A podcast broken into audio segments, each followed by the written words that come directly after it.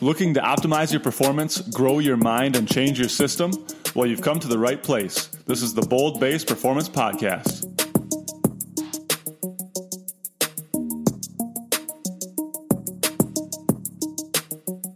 Hey again, world. It's BB and TV from the Bold Base Performance Podcast. We're excited to have you back for episode three, where we talk about some of our favorite topics, including the importance of sleep, how to improve your recovery to enhance performance, and how understanding and better controlling your nervous system might be the missing link to optimizing your performance. Thanks again for tuning in, and let's grow together and continue to change the system.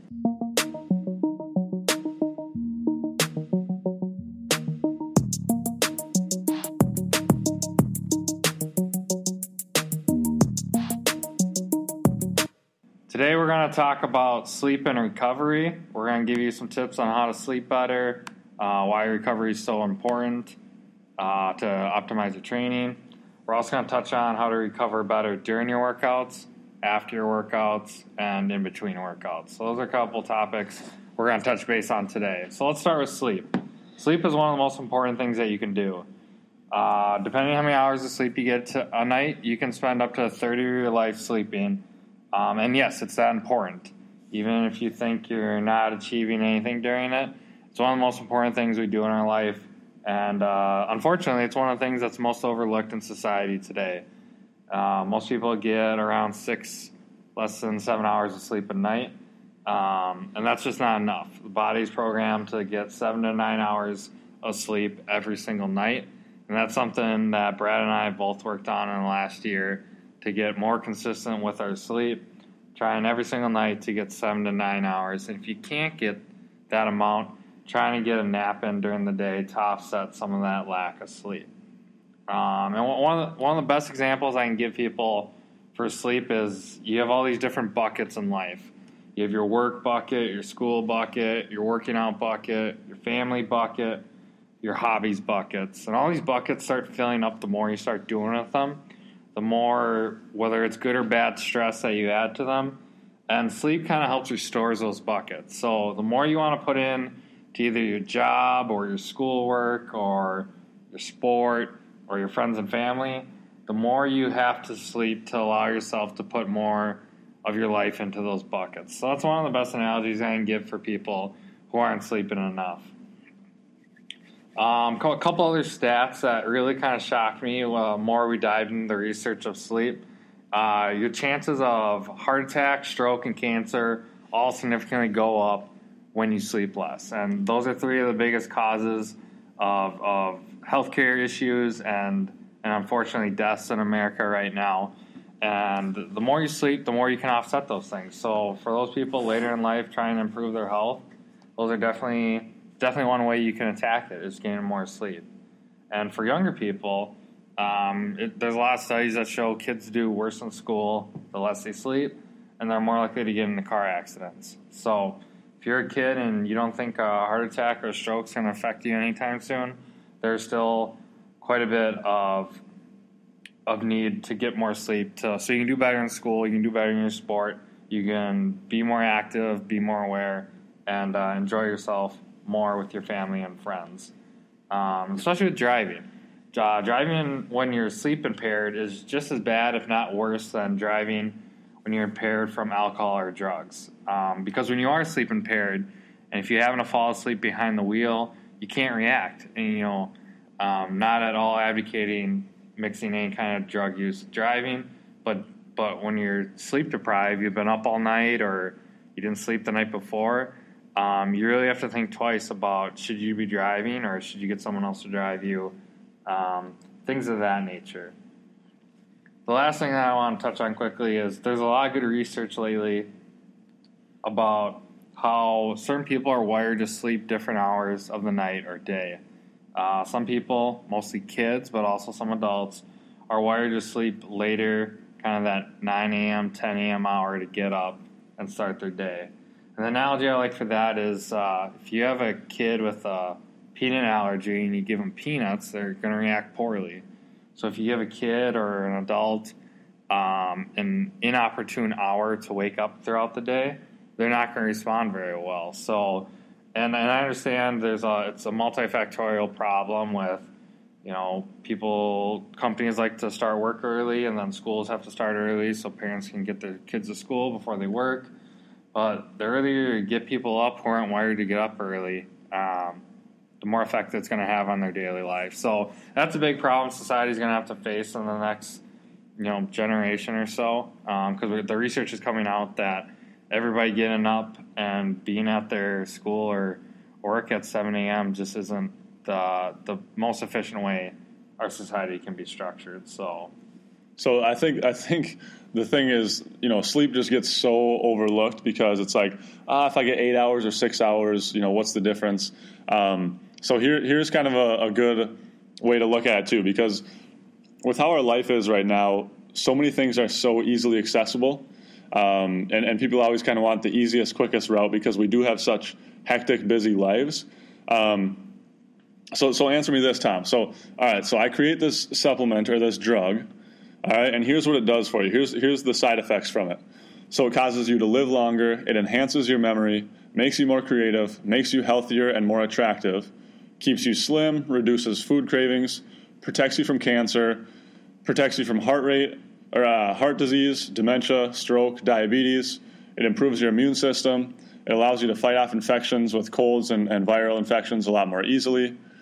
Um, it also improves your happiness, your mood, uh, decreases your depression, and makes you less anxious.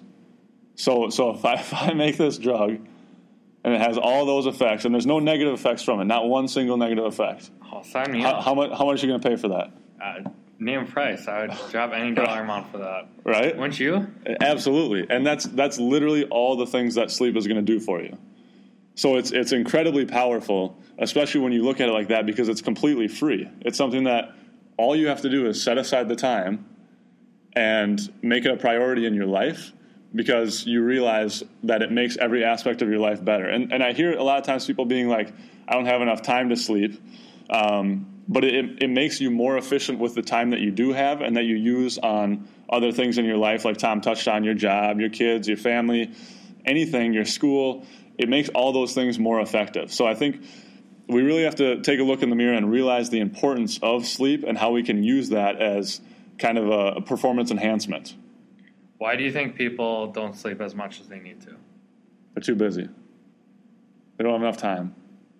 Not enough time to sleep. Gosh, it's just. I just wish there was a better way to get. Is it lack of education too? Do you think?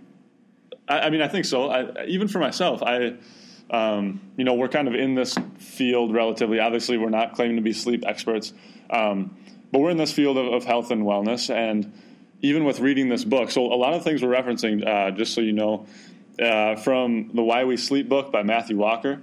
Um, even after I read this book, I was like, wow. like, I was like, okay, I really need to take my sleep more seriously and make it a priority because I was kind of in that same thought process where I was like, oh, I'll get six hours, and if I feel groggy in the morning, like it'll pass within ten minutes. And um, the other thing too that, that, they touched on in this book that I thought was very interesting. Um, I don't I don't drink caffeine. I don't. Tom, you don't either, do you? Uh, I do have quite a bit. Not quite a bit. I have a some amount of chocolate throughout the day. So that's fair. Fair. You know, okay. a little bit here and there, but uh, neither of us drink coffee. But it's not like your daily routine no, to, to do that. Definitely not my. I have to have my. I I don't drink coffee at all. I don't enjoy the taste and doesn't do much for me. But uh, I know a lot of people who have to have a cup or two in the morning. So absolutely, absolutely. So this this book, um, so it talks a lot about um, a couple reasons why you get tired, right? So one of them is your circadian rhythm, which just kind of goes up and down throughout the day. Um, ideal time, I think, was between like 10 p.m. and 6 a.m. that your body's most most ready to sleep. But then the other thing is this sleep pressure that builds up. So basically, it's this um, this drug or this hormone called adenosine that builds up in your brain and it increases your desire for sleep. So it just builds and builds and builds the entire time that you're awake and it makes you more ready for sleep. Okay, so what caffeine does, so when you wake up in the morning or, or you know, at lunch break or one, one, two o'clock hour when you're getting tired and you have coffee or caffeine, what that does is it artificially mutes the signal of adenosine in your brain so that you're not aware of that sleep pressure that's building up. But it continues to build, right? So, so right when you wake up in the morning, this adenosine, this sleep pressure, builds, builds, builds, builds, builds. Every time that you have caffeine, your awareness of that building up decreases, but the fact that it's building does not change. Right? So then you'll get an effect where you just totally crash afterwards, or even worse, you'll just continue to blunt this response, and then your body will never be able to get a full night's rest because you're kind of in this constant cycle. Right? So if, if you have a cup of coffee in the morning, cup of coffee after lunch, whatever it is, then nighttime rolls around, and even though you're able to sleep because you're just exhausted from the day, the, the quality of sleep, like we've touched on before, is not going to be as great. So even if you set aside your eight hours, you're doing all the right things, this response is going to be blunted so that your body's not able to get into that sleeping state quite as well. So that was just another thing that kind of stood out to me um, in reading this book. And then the last one, more for kind of the, the sports and athletes, people listening to this, there was a study in 2014 by uh, et al. Um, and it talks about chronic lack of sleep and how this is associated with increased injuries in sports, especially in adolescence. Um, so I'll just I'll break these numbers down for you really quick. So this is your percent chance of becoming injured based on the amount of sleep that you get per night. Okay, so if you get six hours of sleep per night and you're an adolescent athlete, you have a 75% chance of getting injured. Okay, if you get seven hours of sleep per night, that decreases down to 60%. If you get eight hours, that decreases down to 35%. And then if you get nine hours, that decreases all the way down to 15%.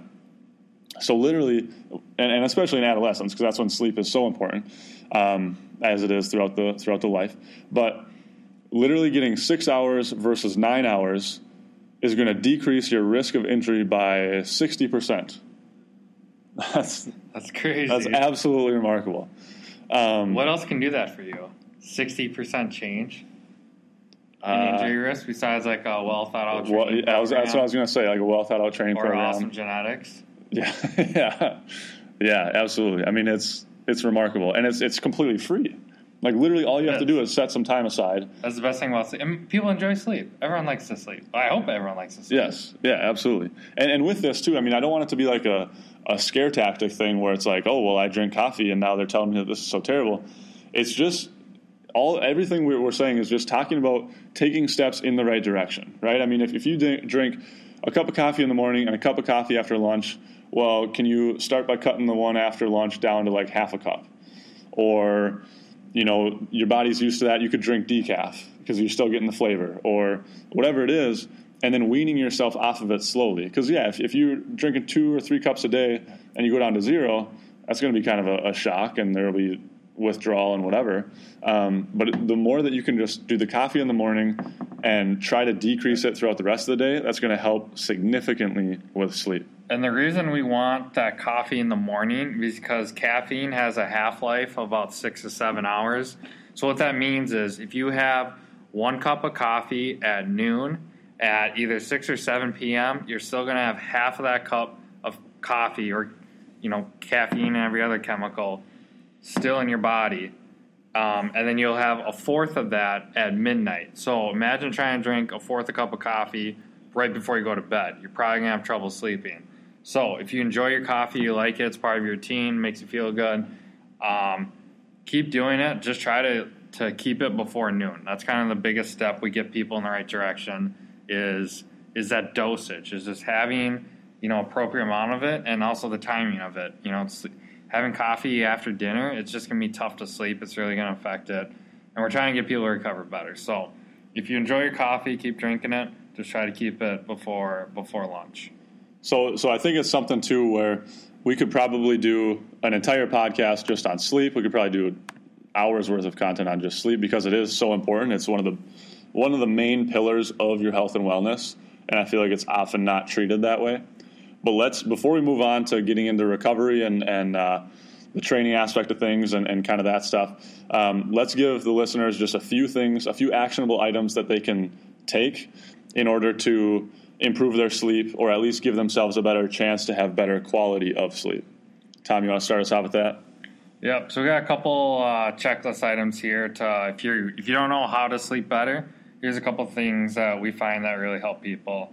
Um, easiest one is to get your room darker with uh, televisions, phones, your window. um, all these different things in our life bring too much light into our sleeping area. So try to get that room darker, get some blackout curtains, um, turn your TV off before you go to bed. Things like that are going to allow your body to calm down, to get your parasympathetic nervous system to kick in and allow you to start sleeping better. So, so you mentioned that turning off the TV before bed. What are your thoughts on one, having a TV in your bedroom, and two, watching TV right before you go to bed? So, if you're looking to optimize your sleep, the best thing you can do is to have your bedroom for rest and recovery. So, everything in your bedroom should be aimed towards allowing you to sleep better, to recover, and allow yourself to be your best um, the next day and the days after. So, if you can, if you can actually get your television out of your bedroom, I know a lot of people probably don't want to do that, but if you're trying to get your sleep better, that's one of the first things that probably needs to go and that's fine. Just have your television in your living room, in your family room, wherever it may need it needs to be, and uh, you're gonna start noticing you sleep a little bit better.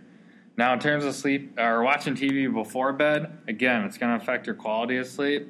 Um, so if you can have a little buffer of time of after you watch your favorite episode or favorite sporting event, have a half hour to 90 minute window where you kind of decompress from the day. Maybe like you make your lunch for tomorrow, you take a hot bath, something to wind you down before you go to bed. And just just to add a stat on there too, um, so if it, reading an iPad before bed, where you're reading a screen, compared to just reading a regular book, the iPad de- decreases your melatonin production by fifty percent. Some people know melatonin is for sleep. They take you can take melatonin if you're going on a trip and you're going to have jet lag and whatever. So that melatonin production, which helps you sleep, is going to be decreased by 50% by reading that iPad instead of that book before bed. So even like that, it's small changes where you're reading an old school like paperback book versus the iPad right before bed um, can make a big difference. So yeah, to your point, the less that we can have you know that LED or that light exposure before bed, the better. Even if it is just 30 minutes ahead of time where you just plan that out, and then to your point, doing something relaxing like taking a hot bath is going to get you so much better into that that mindset of sleep. Second thing that we can add in for sleeping better, recovering better, is trying to be consistent with the time you go to bed and time you wake up. We try we try to recommend people to get seven and a half to nine hours of sleep a night and for some people, that may not be realistic. Maybe you have a, a late night event and you have to get up early in the morning. So, in those situations, you want to try to get a nap in the next day or at least get back to your routine as quick as possible uh, the next day. So, if you if you have one night where you only get five or six hours, uh, it's not worth it stressing about it and, and beating yourself up and, and worrying that um, you're not doing your best. Just try to get right back on track the next night um, but again, trying to structure your schedule, your life around getting that seven and a half to nine hours of sleep. That can be one of the best things you can do for your health, for your performance, um, and improving basically everything in your life. Um, and the third thing we'll talk about for uh, improving your sleep is is getting the temperature down in your room. Most people sleep in rooms that are too warm, and that's going to affect your ability to fall into that deep sleep. So we try to keep things under 70 degrees, you know, in that kind of 65, 68, 64 range um, to allow your, your body to decompress, to calm down, to get into that deep sleep. So the three things, just to review quick, a cool room, a dark room, and trying to be consistent with your bedtime and your wake up time as well.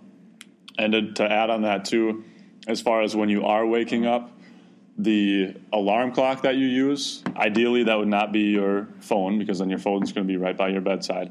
Um, but the alarm clock you use, try to have it be something that uses a slow awake sound, or even they have now. I, I don't know the name of them, where they like slowly expose more and more light. It's like it's like a lamp, and That's it like cool. becomes brighter and brighter. Yeah. and it's just more of a natural way of waking up.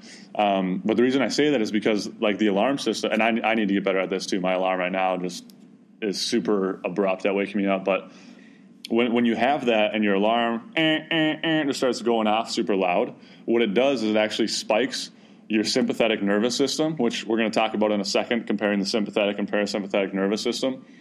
But it it spikes that sympathetic response, and it starts your day off um, in kind of in kind of a stressed manner. So it literally initially increases your heart rate more than than it should because you go from resting heart rate, and then all of a sudden this super loud noise wakes you up where you think, um, you know, like if we were going back in the caveman cavewoman days, a, a bear is scratching at your you know cave or whatever, where, you, where you're jumping up out of bed. Um, so it just starts your day off with kind of a, a, stressful response. So I would try to do some of those, you know, slow awakening things. Did you did you find what that light was called? Yes, I just looked it up. Um, Google's got the best information out there. So wake up light, sunrise alarm clock. There's a, a variety of them that you can find, but it seems that when your alarm's supposed to start go off, this light turns slowly on and on and on, just kind of like you're waking up to a sunrise.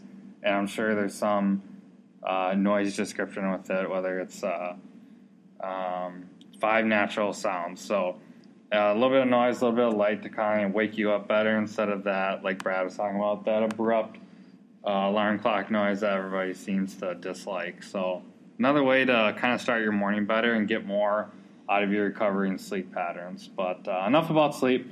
I think everyone gets the gist of it. The more you sleep, the better your life's going to be. So we're going to keep encouraging that. And uh, like we said, if you want to learn more, you can you can reach out to us or check out Why We Sleep, one of the best books that we both read, um, kind of in our journeys here as uh, rehab professionals. But the next thing we want to touch base on is recovering during your workout. So we talked about sleep at night, recovering uh, from night to night. But now we're going to talk about recovering during your workout a little bit to improve your workout, get more of your training or, or your sport or your event or exercise, things like that.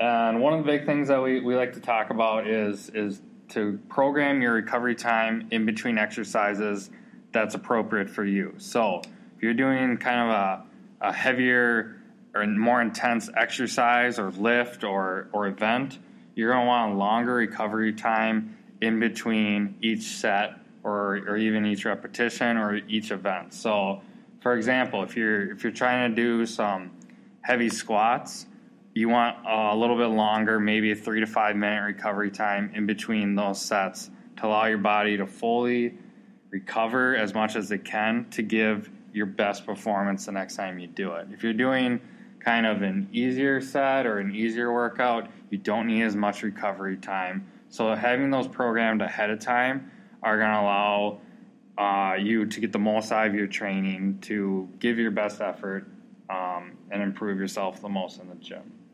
Any other thoughts on that? Well, and a big part of it too is is going more based on letting the nervous system recover versus just oh my muscles feel ready to rock again. Like I think um, so. Tom and I we work out together uh, a decent amount, and something that I've noticed even lately is as we do some of our our power or like more explosive workouts, um, like say we're doing you know broad jumps or sprints or I don't know whatever our exercises at the time.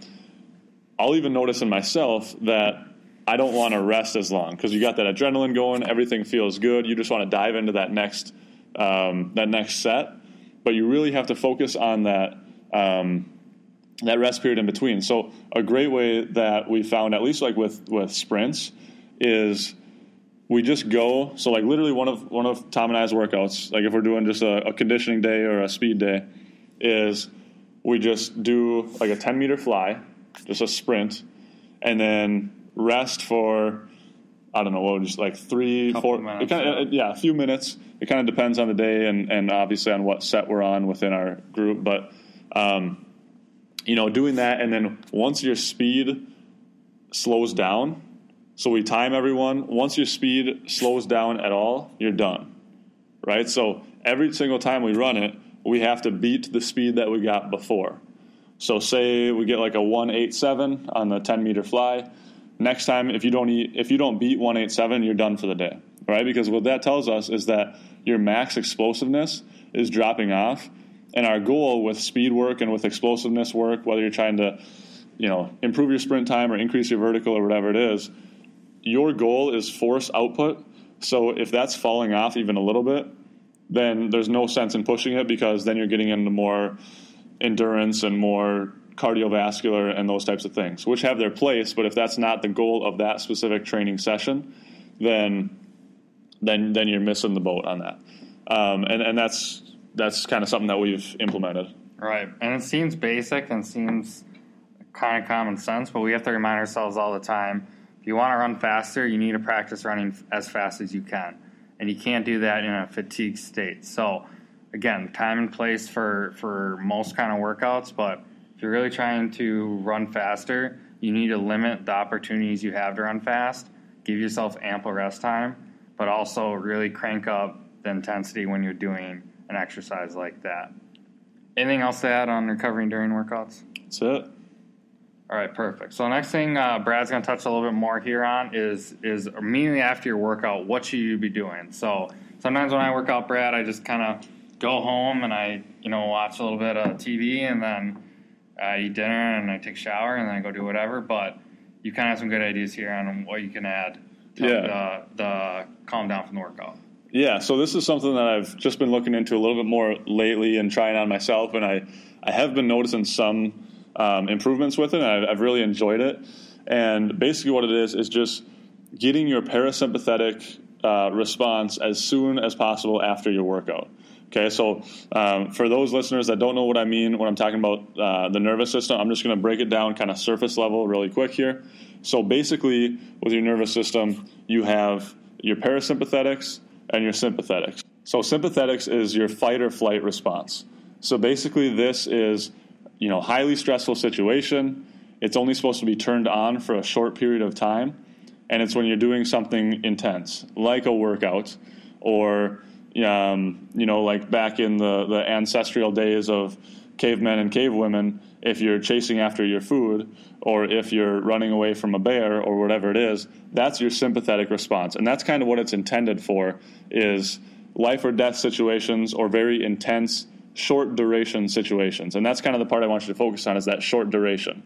So how that gets thrown out well i'll, I'll dive into parasympathetics first here. Um, and then sympathetics is more of your, your rest and digest and your body recovering and and kind of building up after the breakdown of that sympathetic response okay? So the parasympathetics is rest and digest.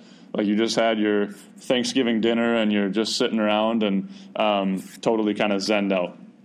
So, anyway, what, how that gets thrown off is with our current lives, our sympathetic nervous system is doing way too much and it's on for way too long, right? So, um, we have hectic lives with an adrenaline rush from deadlines and rush hour traffic and caffeine and having bills to pay or um, thinking about an argument that happened at home or layoffs at work or there's just there's countless things in our lives right now um, that cause this stress and cause this sympathetic response but they're not physical right so if you think back like um, you know thousands of years the stresses that they had were physical stresses like i said of chasing after their prey trying to find dinner or um, running up a hill away from a tiger or whatever it is but but it was short duration, and then they were able to rest and recover, and hopefully they caught that prey and were able to eat and whatever it was. Um, so what happens is when we're constantly in this sympathetic state, our body isn't able to recover adequately. So it happens, or, or it results in a lot of people becoming overtrained um, or having compromised immune systems or nervous system responses because they're constantly in this state, because we're in this, this hamster wheel of life where the demand is always higher, the hours of work are always longer. Um, it's kind of that rat race where everyone is just just grinding, um, and we don't give enough time to rest and recover. And then when we do, that's the other part is people might be like, oh well, I I chill at night and I watch Netflix for two hours, and that's my parasympathetic sympathetic response. Um, but the fact is, when we when we do those types of things, you're not able to actually turn your brain off, and you're still getting a ton of input, right? So when you're watching Netflix, your brain is still taking in a bunch of blue lights, and it's still trying to process all of that. And everything that happens throughout the day is a stressor. It might be a positive stress, might be a negative stress, whatever it is, it's still built up stress in your body. So we need to realize that by doing those things of like sitting and watching TV or um, doing whatever else, it, it doesn't necessarily turn on the parasympathetics in the way that we need it to. Because maybe you're still thinking about work, or maybe you're trying to take in the plot of the show you're watching or, or whatever. So, anyway, the point is that we need to turn on the parasympathetics more in order to let our bodies recover. So, um, again, just touching on kind of the, the things that cause more of that sympathetic response, you know, stressful work life or home life, high volume training, um, you know, not programming correctly, not giving yourself enough rest, eating foods that don't promote optimal recovery. So that's a huge thing too. That we um, we'll probably have, we'll have to dive into that on, on another podcast because that's Absolutely, huge yeah. with, with, diet. But um, you know, eating foods that aren't natural and aren't um, necessarily what we were intended to eat initially. Um, all these processed foods, anything that comes in a box, um, you're just not able to get as much out of it. Your body's not able to process it in the same way. So basically, short and sweet as far as diet, you should be eating things that either walk the earth or were grown from the earth, right?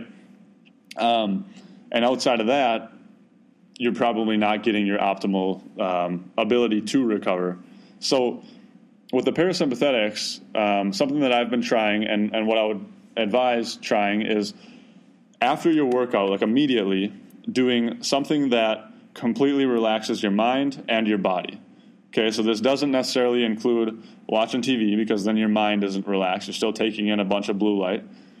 What I would try is doing some sort of meditation. Now, this can mean a bunch of different things for a bunch of different people, but basically, it's just getting your mind to think about as little as possible.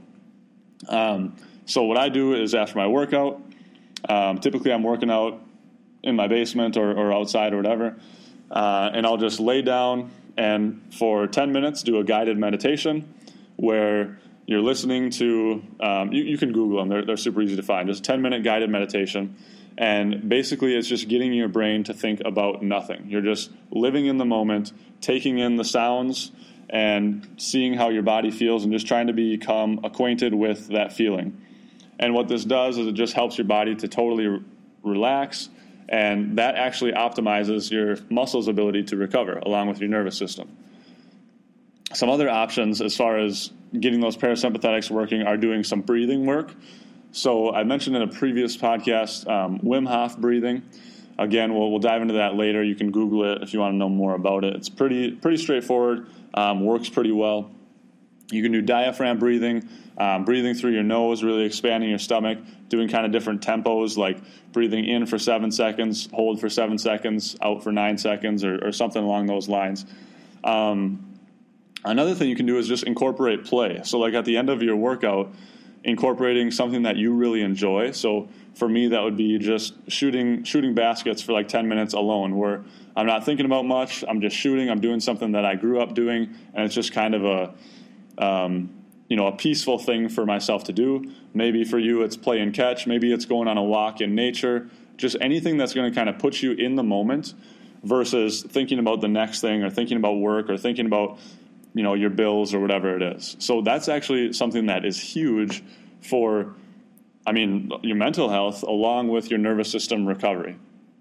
Um, so, so those are some things that I've been trying to incorporate lately, and that Tom and I are continue to dive deeper into because we think that that's that's really cool and something that we didn't implement as kids. Um, and that's kind of where where programming and things like that play a role. And what we want to do with bold based performance is like when we were growing up, what I would do is find the coolest workout I could find online and then just go crush myself with it. And then when I was done, I would listen to like rap music on the way home, which is ramping up that sympathetic activity, um, and not not really implementing things in the right way. So programming becomes absolutely huge.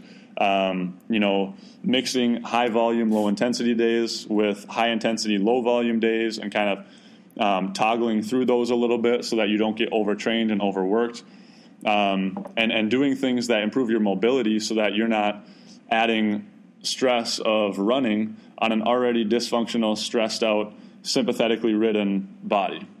Right. So. Um, again, just just kind of some things as far as recovery and as far as getting the most out of your workouts. Um, another way I like to think about this too, to just make it a lot easier, is think about when you're on vacation. All right, Tom, what's the most recent vacation you were on? Uh, I actually went to Disney World for the first time. Have you been to Disney? Ah, did you go to Harry Potter? Yeah, Harry Potter, See, I- Universal, and uh, Magic Kingdom. I got to get to Harry Potter. Weren't you telling me about like a there's like a Quidditch ride that was awesome?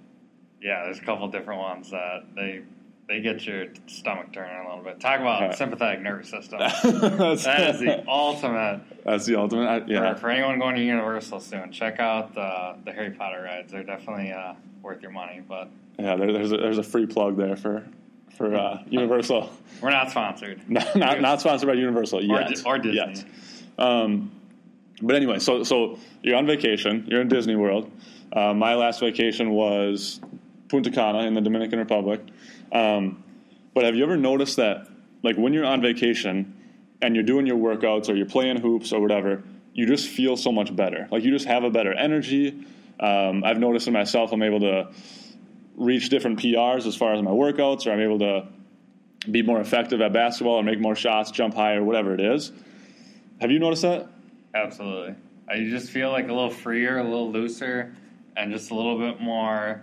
Even not even if you're, you know, busy at night or you're out all day and you're just doing fun things on vacation, um, it it definitely changes how you feel. Yeah, it's it's crazy. I was just thinking about that when I was there um, about a month ago, and it's just I think a huge part of it is you're not having that constant sympathetic activity of your job or stressing about the different things in your life and you're able to just focus on being in the moment right you're literally your intent on vacation is to just enjoy your time live in the moment um, be with family friends um, and, and then working out on that is just kind of like the icing on the cake but that just shows that getting the parasympathetic activity going can be a huge game changer for your performance.